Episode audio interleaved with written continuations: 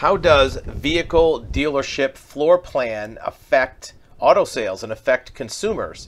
Well, let's first talk about what floor plan is. A floor plan is a specific line of credit that a car dealership gets to finance their inventory.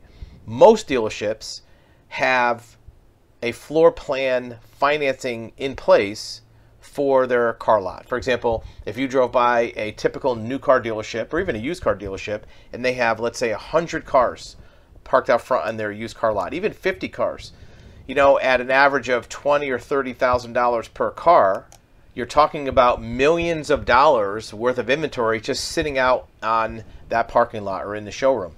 Now, most dealerships don't have millions of dollars in cash just sitting around in the in their pocket to put out in inventory. So what they do is they get a credit line, kind of like a big credit card that they use to buy their vehicles. And the way it works is when you go to an auction to buy your inventory, which is where most dealerships get their cars from at auctions, the auction is connected to their floor plan. And when they buy a car, they just sign for it. It goes on their line of credit. They buy a car for, let's say, for $25,000. The, the line of credit sends wire transfers that $25,000 to the auction. The dealership takes the car back to their uh, their lot, fixes it up, cleans it, and puts it for sale. Now, when the dealership sells that car, what they have to do is take the first 25,000 from that sale and pay off that part of the line of credit. They have to do a buy down.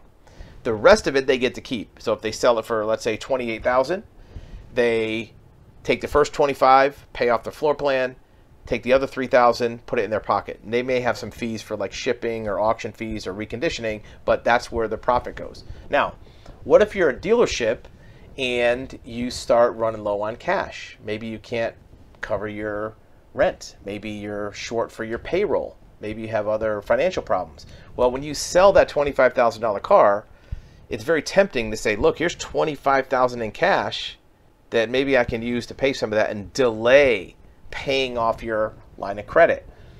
Well, you could do that to some extent. Your floor plan lender, your bank, doesn't know you sold the car unless you tell them.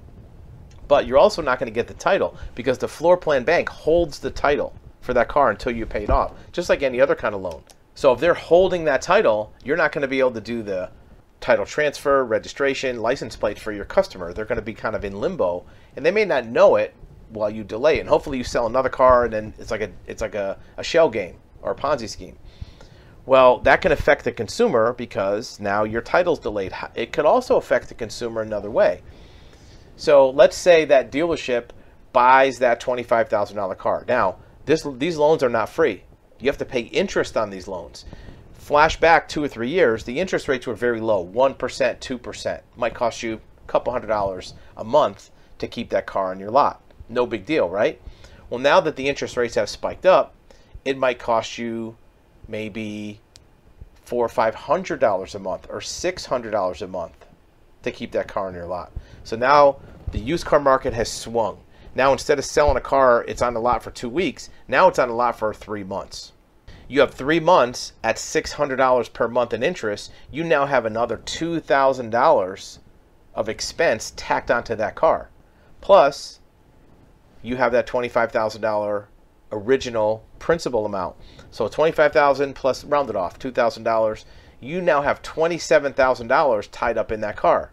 So now the market has dropped and somebody comes in and they say, "Look, I'm looking at the book values or there's a consumer that wants to buy your car and they say, "I'm only going to give you 23,000 for this car." They make you an offer.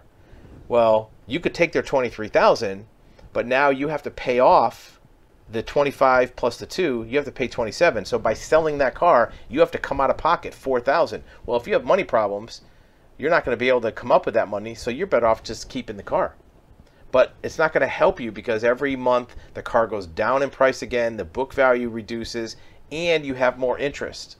So how does that affect a consumer? Well you might be looking at cars on these used car dealer lots or even new car dealers and wonder why aren't you selling them just cut it loose, right? The market drop, just sell the car, right? You, are not stupid. You have to know what it's worth. Well, they physically might not be able to sell the car because they don't have the cash to pay for it. They might have negative equity in the car.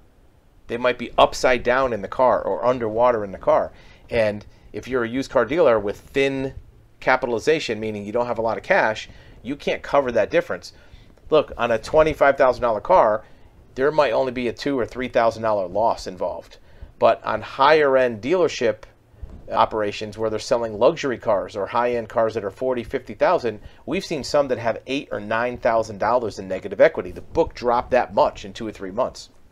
So what does that dealer do? That dealer might get stuck with it. This can affect consumers in a number of ways. If you're going to a dealership and you buy a car, it might affect you getting a title. It might affect you getting the right price on a car. It also might affect your trade in. Because if you trade in a vehicle that has a loan on your trade in, you're trusting that that dealership's going to pay off your loan, right? Because that's part of the agreement. They take your trade, they pay off your loan, they give you the new car, new loan, whole whole deal. But if they don't have the cash to pay payroll, they might not pay off your loan right away. In fact, we've seen some dealers that have uh, actually made the car payments for customers that traded in a car and didn't pay it off right away. And you hope that they make those payments because otherwise you have a late fee and a delinquent record. Or they don't pay it off at all and go out of business and then you're stuck even more. So this dealership floor plan problem is something that could affect consumers. It certainly is affecting the car market. And there's some cars that are sitting at the auction two, three, five, six, seven weeks, and the book's just dropping.